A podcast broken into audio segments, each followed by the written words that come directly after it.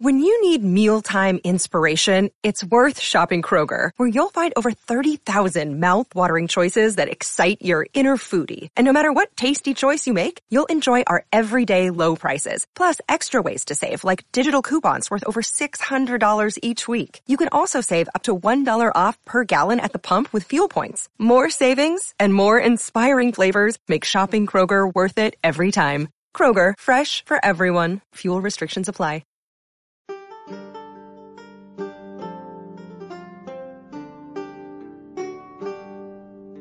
This is the Tudors Dynasty Podcast. And now, Rebecca Larson. Welcome to the show.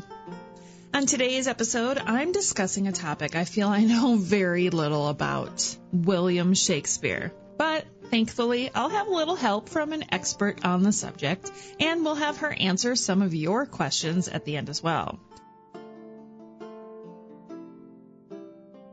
William Shakespeare is arguably the most well-known playwright of all time. To learn more about him today, I have special guest Cassidy Cash from that Shakespeare Life podcast on to educate me, and maybe you too, on the life of William Shakespeare. But before we get started, here's a little bit about Cassidy. Cassidy Cash is an award winning filmmaker, artist, and host of the podcast That Shakespeare Life. Cassidy believes that in order to take Shakespeare's work from page to performance, understanding the history of the man who wrote them is essential. Her work focuses on exploring the real life and history of William Shakespeare and using art to help her fellow Shakespeareans learn something new about the bard. With that, I'd like to welcome Cassidy Cash to the show. Welcome, Cassidy. Hi, Rebecca. Thank you for having me. I'm so excited to have you on the show and excited to talk about William Shakespeare. So with that, I want to start from the beginning with you today because those of us who are passionate about a subject usually have a great story to tell about how we got started or what drew us to a subject. So what got you interested in Shakespeare? I love this question. Um, I was originally drawn into Shakespeare by his works. I was a young reader and even today I struggle visually with letters, seeing them, something about my eyes. Letters give me trouble. So reading long books is hard for me. And I just thought that that's the way books were until I was visiting my great grandmother at her home in rural Alabama. I had gone out there with my grandparents and in her house, my great grandmother only had three books, like total. She had three. It was a Bible, a hymnal, and a copy of Romeo and Juliet. And I picked it up initially from curiosity, but I remember being surprised when I opened the cover at how the pages looked when I opened it. This wasn't an ordinary book.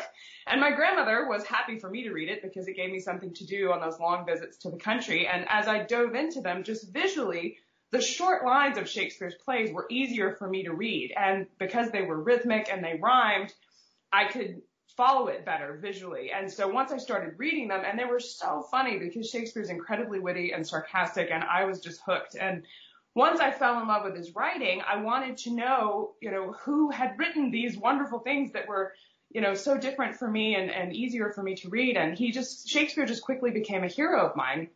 Probably because I was grateful to him for writing something that was easier for my eyes. and as I learned more about him, I found out he came from Stratford and that he had, you know, showed up in London to say, I'm going to be the best, and then went on and, and changed the world with his creativity. And as an artist and a entrepreneur and as a person, the more I learn about William Shakespeare, I'm just inspired by him. So I think I, I respect him a great deal. And I never get tired of going back to his plays and hearing Henry V yell once more into the breach, dear friends, once more. You know, it, it just never, never gets old. And I think because what Shakespeare has accomplished is so extraordinary. After I fell in love with his artwork, I wanted to know more about the person. And that's what led me to study his life. I wanted to know what kind of man it was that made such beautiful and lasting things. Wow, that's I, I love those stories. Like, what got you? So everybody has an amazing. This is what got me started story, and that is also an amazing one, Cassidy as I said when I opened the show, um, you have a podcast. And I'm not sure if you're like me, but the reason that I started my podcast is because I had several requests to do one. And I thought, well, what the hell? Why not? What is your, what's your podcast origin story? I was so intrigued by this question. I did not have legions of people asking me to start one. Um, the, I am a classically trained artist with an English degree, and I'm very good at communicating complex ideas through art and words. I was using this skill to help entrepreneurs design their lead magnets. I, I have a background in digital design and logos and ebooks and social media marketing. And I love this job and the people I worked with. So I set out to get a master's degree in information engineering. And that was basically, I was trying to be better at marketing because I thought that's what I was going to do. And while I was going through these classes, the running question from our very entrepreneurially minded faculty was, what are you passionate about? And it was suggested to me that it was more than a dream to think that I could do anything I wanted to do if I was willing to do a lot of hard work to get it. And so since I was going to have to work hard at it anyway, I decided to answer the question, what was I passionate about? And I thought, you know, someone else posed the question, if you could do anything you wanted to do and money, you know, wasn't the issue, what would you do with your days, with your time, if you could pick? And I thought, I would sit down over a cup of coffee and talk with the historical experts I admire about William Shakespeare. And I wanted to learn from them about the life of my hero. I just sure wasn't sure how I was going to do that. But I became convinced through the master's degree process, if you can believe that, because it doesn't seem it would go together, but it did. I, I became convinced that when I looked at my future and what my kids were going to tell their grandkids about my life one day, I didn't want them to say, mom was in digital marketing. I wanted them to say, my mom loved Shakespeare. And so I knew I had to change course. And despite my English degree, and a few people would say because of it, I communicated much better um, in, on video or through voice than I did uh, in text, like trying to write a blog. And so first I chose to do video histories because I could be, you know, completely in control of that. It was just me and my research. And I would ask questions I wanted to learn about, research the answers, and then share what I discovered on video. With the incredible support of my truly wonderful husband, I launched my YouTube channel on the history of William Shakespeare, sitting on the bed at my aunt's house in Sao Paulo, Brazil. We were on vacation at the time, and I tell everyone now that I have it on good authority that all major life choices should be made from the shores of the South Atlantic Sea. But that's where I was, right there on vacation. I decided I was going to be a Shakespearean. I committed immediately to the YouTube channel, and I've been producing weekly videos asking, did Shakespeare ever since, and that was almost two years ago.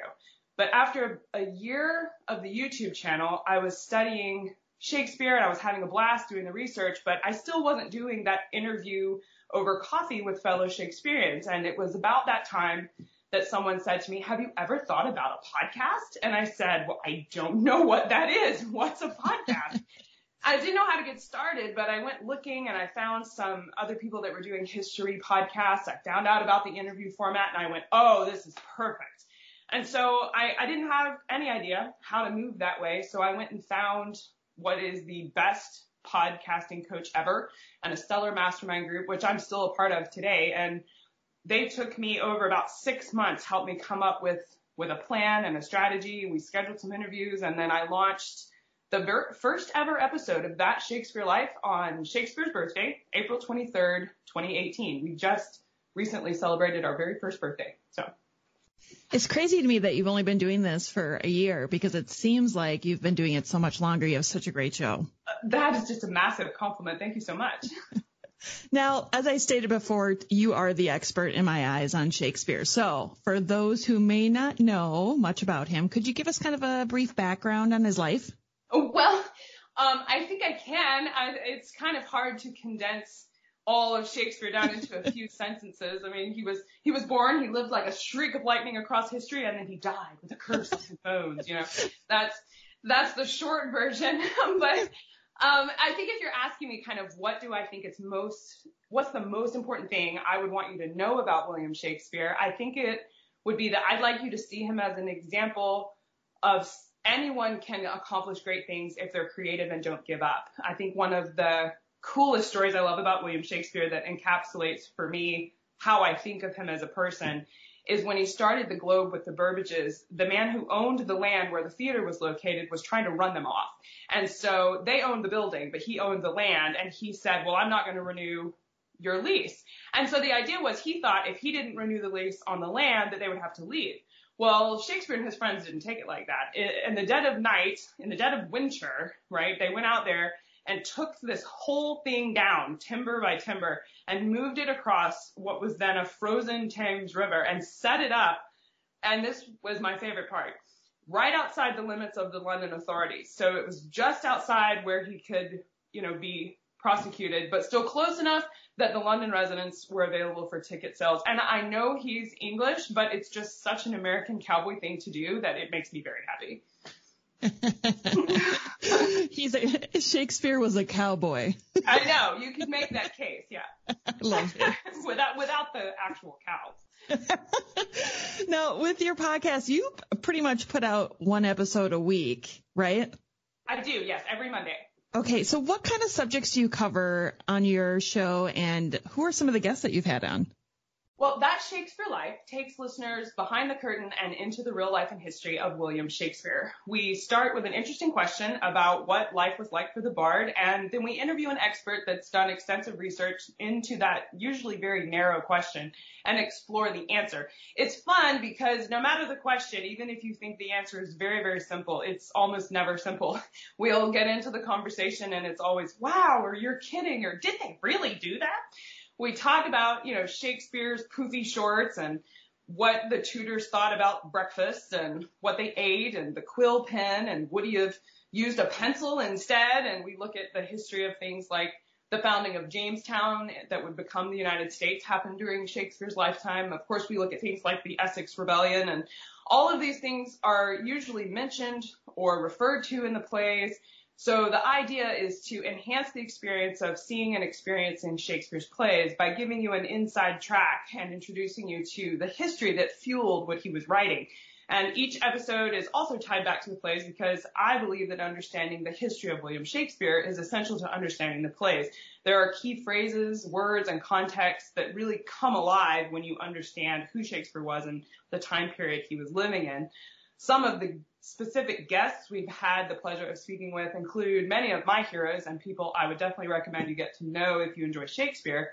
People like Dan Falk, Paul Edmondson, Glyn Parry, Jonathan Bates, and there's there's a lot of guests that I could mention their names and it's they're wonderful to hear from. But it's a great group of Shakespeare minds that that i am honored to have had on as excellent guests. Now, when I originally asked you to be on the show, um, I, you know, self-professed know very little about William Shakespeare. So I quickly went online and did a little bit of research. And the first thing that caught my eye, and I want you to correct me if I'm wrong on this because I'm sure others have read the same thing, that I read that Shakespeare died on his birthday. And if that's true, then he has something in common with Elizabeth of York. So do we, first of all, is that true? Do we even know when he was born? That's a very fun question. Um, technically, Shakespeare did die on his birthday, but that's because we've assigned his birthday to him. Um, we don't actually have a record like a birth certificate or a birth record for William Shakespeare. The reason his birth date is estimated to be April 23rd, 1564 is because the record we do have of him is that he was baptized on April 26th, 1564. And we use historical context to trace it back and say, okay, well, that means he must have been born on the 23rd. Typically babies were baptized about three days after their birth. And so that's why they, they place it there. But there's a lot of other issues that go into it. Like there's questions about holy days and customs surrounding baptism and Sundays specifically having an impact on when parents chose to baptize their kids. And of course, all of that is subject to wondering how many of these traditional customs did John and Mary Shakespeare actually follow that year with William. And so there's a lot of questions about assigning that, but it was basically a collective agreement. We we've decided that Shakespeare needs a birthday, and this is when. So. I love it. Uh, you know, it's funny because that was the first thing I noticed, of course, when you Google, you know, William Shakespeare, the first thing that pulls up is Wikipedia and it says right on there that his um, his baptismal d- date or, you know, was on this date. And so that's what kind of got me thinking about it a little bit more going, well, how do we know? So I'm glad you answered that question because I'm, I'm fairly certain there are others out there who have probably been wondering the same thing as well. Yes, very, very clever observation and absolutely correct. We say that he was born and died on the same day, but yes, that's, that's a guess. Perfect. Well, uh, like I said, when I contacted you originally, it was because I had just watched the 2011 film called Anonymous. So for those of you who aren't familiar with it, the film covers the theory that it was in fact Edward de Vere, Earl of Oxford, who was the man behind the well-known works of Shakespeare. It's set against the backdrop of the succession of Queen Elizabeth I and the Essex Rebellion against her. Now, being the Shakespeare expert that you are, I'd love it if you'd address this theory. Was Edward de Vere the genius behind the pen? Well, I want you to know that I watched this film because I consider you a friend. I I, I was not going to watch this movie. I was avoiding it on purpose, but I, I watched it um, at your request, and so I made it through exactly one hour of this film, and I have I have a lot of thoughts. I love it. I, I'm Okay. impressed. I'm impressed that you made it through an hour. I really thought it was going to be like 10 minutes. Oh, well, you know, what's amazing is I didn't actually turn it off because of how they were representing Shakespeare. I got annoyed with their representation of Elizabeth I. I felt like the film portrayed her as very weak and emotional. She was motivated by her affairs and love interests, incredibly easy to influence at the hands of her wiser and more competent advisors. They really painted her as this puppet to the court, and I felt like that was absolutely absurd. Everything I've read and learned about Elizabeth I is that she is right up there with Napoleon and George Washington as one of the finest military leaders the world has ever seen. She was strong and focused and absolutely nothing if not completely focused on England first above herself. And I think if she wasn't focused on England above herself, she'd have married Robert Dudley in 1575. So I was really just turned off by their treatment of her than I was about Shakespeare. I went into the film knowing, of course, I mean, my show is called The Shakespeare Life, so I knew I was going to disagree with their premise. But as an artist, I was I was tolerant of it. I thought, well, it can still be a good film, you know, even if I don't like it. Like, you know, I'm not hanging everybody's painting up in my house. It doesn't have to be my cup of tea. Maybe it'll still be good.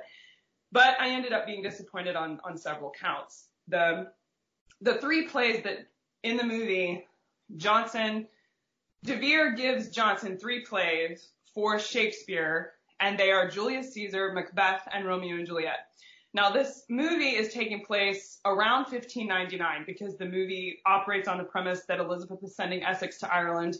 And we know Romeo and Juliet was definitely performed by 1597, so it would not have been one of the ones that De Vere could have given over to be performed at that time. And Macbeth, whether or not you want to claim it was written by Shakespeare, the play itself was definitely written for King James in a response to the gunpowder plot of 1605.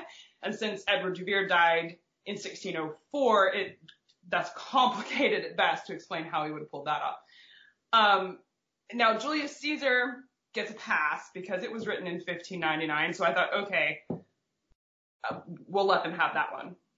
Now I was like, all right, fine, I won't argue that one. But Shakespeare was famous and well received in London by 1599. So even if he was, you know, a puppet the way the play portrays he was, he was he had a good reputation by 1599 and you can the, the film suggests he was fabricated as an identity around the time that Essex was going to Ireland and history tells us that couldn't be accurate because the entire reason Essex was able to use Shakespeare's company as an attack on the Queen with his performance of Richard II in 1601 was because William Shakespeare was the biggest playwright in town. He was making a massive statement. And so Shakespeare wouldn't have had time to, to build up or have it be built up for him the kind of reputation Essex needed to play that card if things went down the way they show in the film. Now, I did like one thing they did that did not happen in the movie Shakespeare in Love was that Elizabeth would not have seen the plays at the Globe, and this this movie showed that very well. They showed that you know the Queen would not have been exposed to these plays in the Playhouse. They would have come to her. I thought they did that well, but I sort of felt like overall the film was pretty meticulous on some of their historical details and then totally ignored others when it wasn't serving their purpose. And um, I just wasn't I wasn't a fan. I was I can't I can't do this. You know, Elizabeth was not some bumbling idiot to be carried away by a play that appealed to her emotions. She doesn't strike me as someone that was easily deceived. And I don't think the entire ruse would have gone over the way the film shows. I was actually open to the film changing my mind, but I didn't see any evidence there that would cause me to change my position. And at the outset, I will say Anonymous claims that there are no books connected to William Shakespeare. And I, want to research that claim further, but I will say that according to researchers at King's College London in the early 1600s, which is when the play, the movie was set, William Shakespeare was the most published writer in England with numerous books for sale at St. Paul's bookstalls. So I'm not sure how the film justifies some of the claims. Um, it doesn't seem to mesh well with the historical records I'm aware of. But scientifically, let's say I'm open to the discovery of evidence one day that might change my mind. But right now, I haven't seen anything I consider credible. So, since you only made it an hour in, I don't believe you saw the part um, where somebody hides the manuscripts in a trunk. And, that, I believe that happens at the beginning. Oh, it they, does. Okay.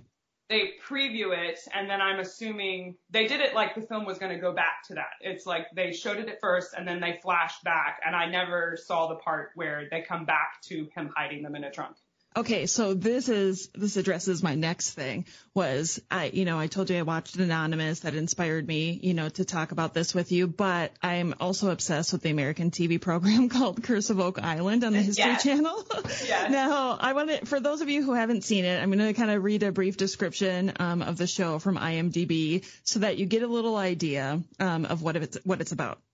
So Oak Island is a tree-covered island on the south shore of Nova Scotia that intrigued treasure hunters for more than 200 years. It's believed that the island is hiding one of the greatest treasures of all time, but no one has been able to find it.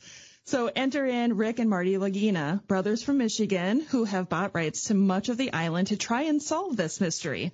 The two use modern technology and good old American know-how to look for the treasure. But it's not an easy search. It's expensive and dangerous, and several people have died trying to strike it rich on Oak Island, inspiring, excuse me, inspiring the curse. The Laginas hope to avoid the curse long enough to find the treasure before they run out of money, or worse. So, interesting concept, right? Absolutely, yeah. But, but the question is, how does this relate to Shakespeare? Well, it's believed that Shakespeare's lost manuscripts are part of that treasure. And, interestingly enough, they have found pieces of leather bookbinding buried deep underground. So, is it possible that Shakespeare's lost manuscripts are in Nova Scotia? I'm a big fan of that American know-how. You know, this this show in particular is dangerous because it's like it's like a potato chip. You you can't eat just one. But I don't know. I don't know about Nova Scotia, but I wouldn't be surprised at all if there are some missing manuscripts yet to be discovered. We know that plays like Cardenio were written, but we don't currently have printed copies. So I always hold out hope that we'll find some of the lost plays one day. I'm convinced there is a lot of Shakespeare history that people have become comfortable with the word missing. And what may actually be true is that we just haven't gone and discovered them yet. And as an example, um, one of our guests on that Shakespeare Life in episode 24, Glyn Parry stops by to visit with us because he recently made a discovery about Shakespeare's history in exactly this way.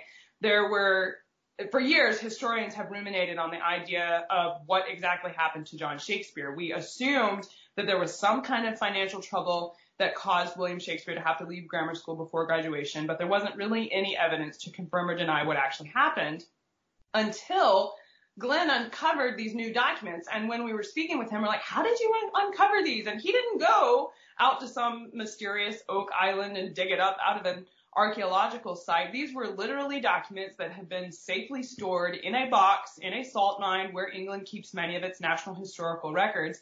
And it was discovered quite simply because he and his team were willing to do the boring work of sifting through a box in an archive that other people were willing to let sit there and, and just say, oh, we don't know collectively.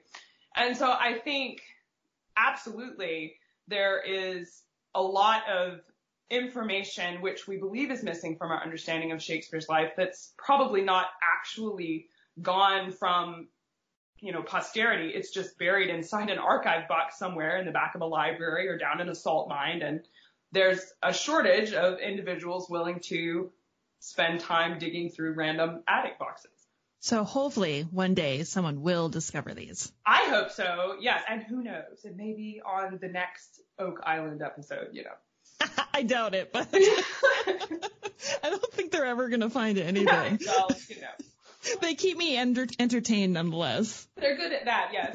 Definitely. Well, lastly, Cassidy, I want to ask you some of the listener submitted questions, if you don't mind. Oh, that's exciting. I'll be glad to see what I can do. All right. So the first one is, was Queen Elizabeth a patron of the arts and a fan of Shakespeare as depicted in the movie Shakespeare in Love? Oh, I think Elizabeth was definitely a fan of Shakespeare's. She ordered him to perform at court quite regularly, and she didn't shut him down or imprison him on numerous occasions that she would have had just cause. And she was personally a huge fan of the arts. She participated them in them independently. And I think it was strategic on Shakespeare's part to know of her interest and capitalize on it. You can see in his works that he's often very intentional to pay attention to what she enjoyed and translate that into plays that he wanted her to be supportive of. His history plays are very favorable of England and he was really shrewd in that way, and he stays that way even under James the First. You see Shakespeare using plays to flatter and impress the sitting monarch. He he wasn't a fool. He knew what Elizabeth wanted to see, and he delivered. That said, she was not his patron officially. In 1583, after this huge bout of plague wiped out many of the existing playing companies, there was a large restructuring in the industry where playing companies now found themselves short-staffed and many had to disband altogether. And Elizabeth took advantage of this situation by hand-picking the best players of her two rival companies that were patroned by men who were vying for her affection. And she took the best members of these companies and created her own company called the Queen's Men. Now, Shakespeare was not a member of this, but keep in mind this is when Shakespeare was about 19 years old. He had just married Anne Hathaway and had Susanna, and he wouldn't show up himself in London until the early 1590s. So just before he gets there, throughout the 1580s, Elizabeth's Queen Men, Queen's Men were the dominant playing company. But by the 1590s, when Shakespeare shows up in force, his company, the Lord Chamberlain's Men, goes on to dominate the next decade. And when and Queen Elizabeth's Men was the first large company of actors in English Renaissance theater. Before then, companies were really small, which is what made it easy for plague to wipe them out. Because of this larger size that Elizabeth put together, they were able to do history plays like her company did a production of Henry V where they could put you know, big battle scenes on stage. And when Shakespeare makes his splash in London, I don't think it's an accident that he does so by staging similar history plays, encouraged in that direction by knowing it's what Elizabeth wanted. And when plague hits London again in the early 1590s, it basically decimates the Queen's Men company. And once everything's reorganized after plague again in 1594, the Queen's Men died out and Elizabeth notably did not patronize Shakespeare's company officially, but she also did not recreate a new company for herself, seemingly content to let Shakespeare take the reins there. And I think that speaks volumes about what she must have thought about the bard. Interesting. Well, now that we've mentioned Shakespeare Love and I mentioned Anonymous, are there any other Shakespeare themed films that maybe we should know about? Oh, you should absolutely go see every play adaptation Kenneth Branagh has ever made. Um, and any future ones for that matter. But after that, I really enjoy Shakespeare documented. I've not finished all of that yet, but there's also a documentary on Netflix right now with John Nettles. If you're a fan of Midsomer Murders, you'll enjoy seeing him in that called Shakespeare the Legacy. There's also a show, if you like history on this time period, it's called Tudor Treasures with Lucy Worsley. And learning about the Tudors will really enhance what you understand about Shakespeare's plays when you see them performed. So that's a great one to check out as well. I didn't even know about that second one with Lucy. Now, now I'll have yeah. to go check that one out. Um, yeah, uh, the, she focuses on Hampton Court Palace. It's, it's fascinating. Oh, that's one of my places on my to go to list someday. I think it just looks marvelous. Yes, absolutely. So the next question we have is, do you think that Shakespeare helped the Elizabethan culture evolve in the later years of her reign, or did Elizabeth's reign help Shakespeare evolve into the master poet or playwright that he became? I think William Shakespeare bloomed where he was planted, and he deserves the credit for having done that at great personal sacrifice, but he had the advantage of being planted in extremely rich soil. The Elizabethan era was grand, and it focused on the arts because of Elizabeth and the Renaissance, and Shakespeare, with all of his talents and skills, was perfect in that environment. That the environment was result was the result of Elizabeth, the Renaissance, and this massive explosion of philosophical thought, science, exploration was going on during this time, and Shakespeare I really feel like Shakespeare just thrived there. Now, the next question, you may have kind of like answered this one a little bit already, but what roles did Shakespeare's work play in politics? And did Shakespeare engage in political commentary in the form of sarcasm? Oh, absolutely. Yes. Um, the theater was born out of things like mummeries and morality plays of the church from centuries past, and Elizabethan theater had politics at its heart. You can see through the example of the Essex Rebellion we mentioned earlier with Richard II. Patrons would routinely use the theater as a way to express their political opinions, to try and sway popular thought, to even gauge popular opinion, and to make statements about the political goings on of the day. I think Shakespeare's plays absolutely play with sarcasm, definitely, but his particular genius is he always seems to leave you with a question. He could be insulting you directly, but was he really? One of the things Shakespeare was really masterful at is asking questions and leaving them just the right amount of unanswered. And I think that contributed to his ability to avoid prosecution on many of his more political points. Yeah, exactly. It was a dangerous game he was playing there. Absolutely. The next question we have is Was A Midsummer's Night's Dream a stab at Robert Dudley? And was the Fairy Queen based on Queen Elizabeth I? Well, the British Library has a great sort of write up on some of this. They had this rare pamphlet that was a festival book produced to co- commemorate Elizabeth I's visit to Elvetham, I think I'm saying that right. I've learned I don't pronounce English cities correctly as an American, but Elvetham in September of 1591. Now this is when Shakespeare would have been about 27 years old, and the event was this lavish entertainment put on for her by Edward Seymour, and it spanned over four days. On the fourth day of the entertainment, Elizabeth was met by a fairy queen attended by a train of dancers. The fairy queen planted a staff in the ground and placed on it a garland in the form of a crown, and she gave a speech saluting Elizabeth with the garland given to her by quote, by Oberon the fairy king. The queen and her maids danced and sang a song, and Elizabeth was so delighted with this that she had the performers sing and dance it three times. Popular legend has it that Shakespeare was a part of this performance for the queen, and even that A Midsummer Night's Dream might have been first performed for this festival, but there's nothing to substantiate that. While I don't think um, T- Titiana can be called a fairy queen like the one from this production of A Midsummer Night's Dream, there are certainly many, many times in the play that scholars feel Shakespeare is alluding to Elizabeth I very directly. And as far as it being a stab at Robert Dudley, I haven't researched that myself. So for the sake of conversation, I'm going to agree with David Bevington, who writes on this debate, and he chooses to reject the idea that it was a critical political allegory on the grounds that Elizabeth would have been shrewd enough to see through that. And since the play wasn't offensive to her, but instead well received by her, it's unlikely that the play was intended as an insult. Sometimes I feel like they're always trying to find ways to connect Robert and Queen Elizabeth together and make it scandalous. Well, so romantic. It's hard to not, yeah. you know, so. Exactly. So the next listener question is actually a two part question. Okay. Is it true that the Earl of Essex and his men paid Shakespeare's company to play Richard II with the abdication scene included as a way to get the support of the people and as an attack on the Queen? Yes. And, and then how was Shakespeare and his men managed, how did they manage to escape the Queen's wrath? Okay. Yes, absolutely. It is true. Um, Richard II was a popular street play at the time. It was performed a lot and dozens of times in England. Elizabeth knew this play very well, and she even famously said that she was Richard II. It was a deeply culturally embedded uh, piece of artwork, and Essex used it politically as a weapon against Elizabeth I.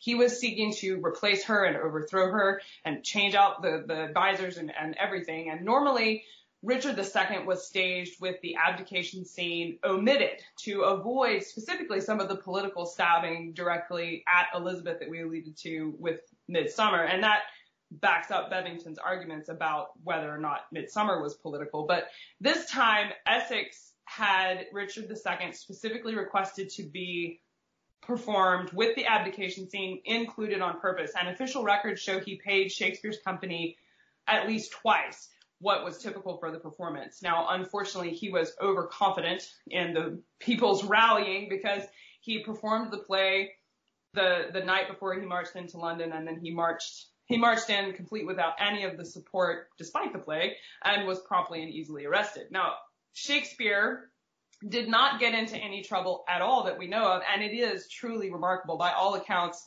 he should have.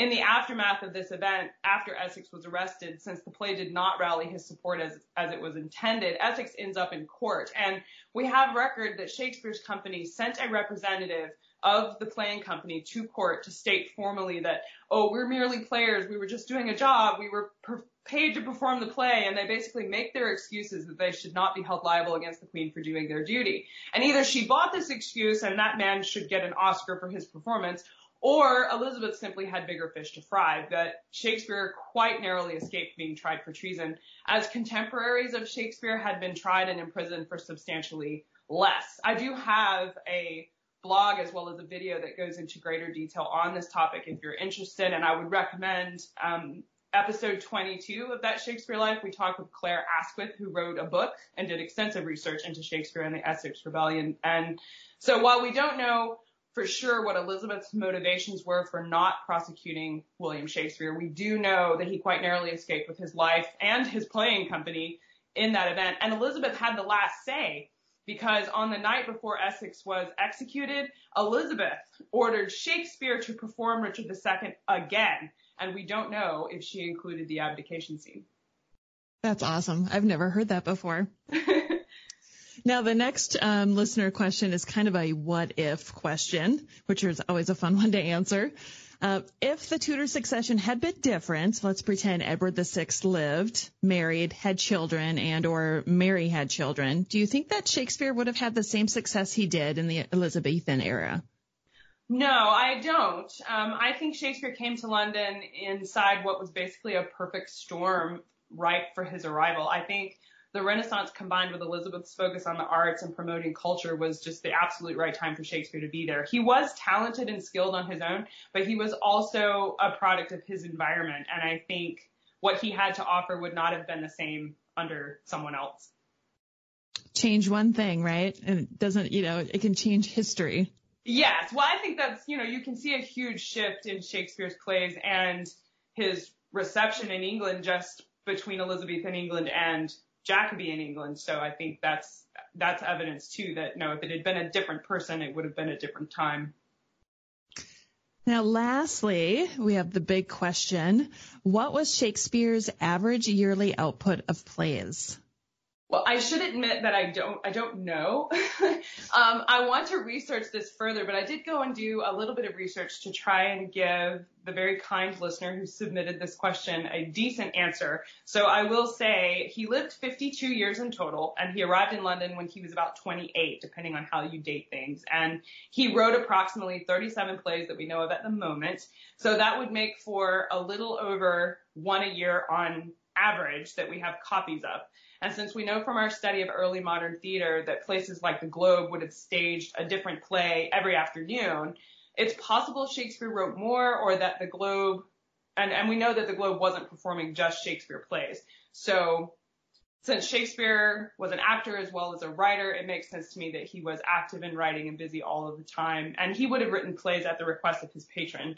So I'm going to say one a year on average, and I want to explore this further. That's quite prolific, isn't it? I think so. I don't think I could churn out a play a year. So yeah, it's insane, amazing. Well, Cassidy, can you please tell everyone where they can find you, your podcast, and your website? Yes, please come join me every week on That Shakespeare Life. Episodes air Monday mornings and are available streaming on your favorite podcast directory. From breakfast to poopy shorts, we ask interesting questions about the life of William Shakespeare and get real answers from the experts who know him best. Learn more and dive into the 16th century when you visit me at CassidyCash.com. Cassidy, thank you so much for being on the show today and teaching us more about Shakespeare. This has been delightful. Thank you, Rebecca. Thanks for checking out the Tudors Dynasty podcast. Read more. Read more on the blog at tudorsdynasty.com. Follow Tudors Dynasty on Facebook, Twitter, and Instagram. Subscribe to Tudors Dynasty on iTunes. Thanks for listening. Thank you so much for hanging out until the after show. I wanted to take a quick minute to thank all of my patrons on Patreon, including two new patrons, Kelly R. and Clementine G. You guys, without your support, the show could not go on. If you'd like to become a patron, you can do so by going to patreon.com slash Tudors Dynasty and click Become a Patron. For as little as a dollar per month, you can show your support.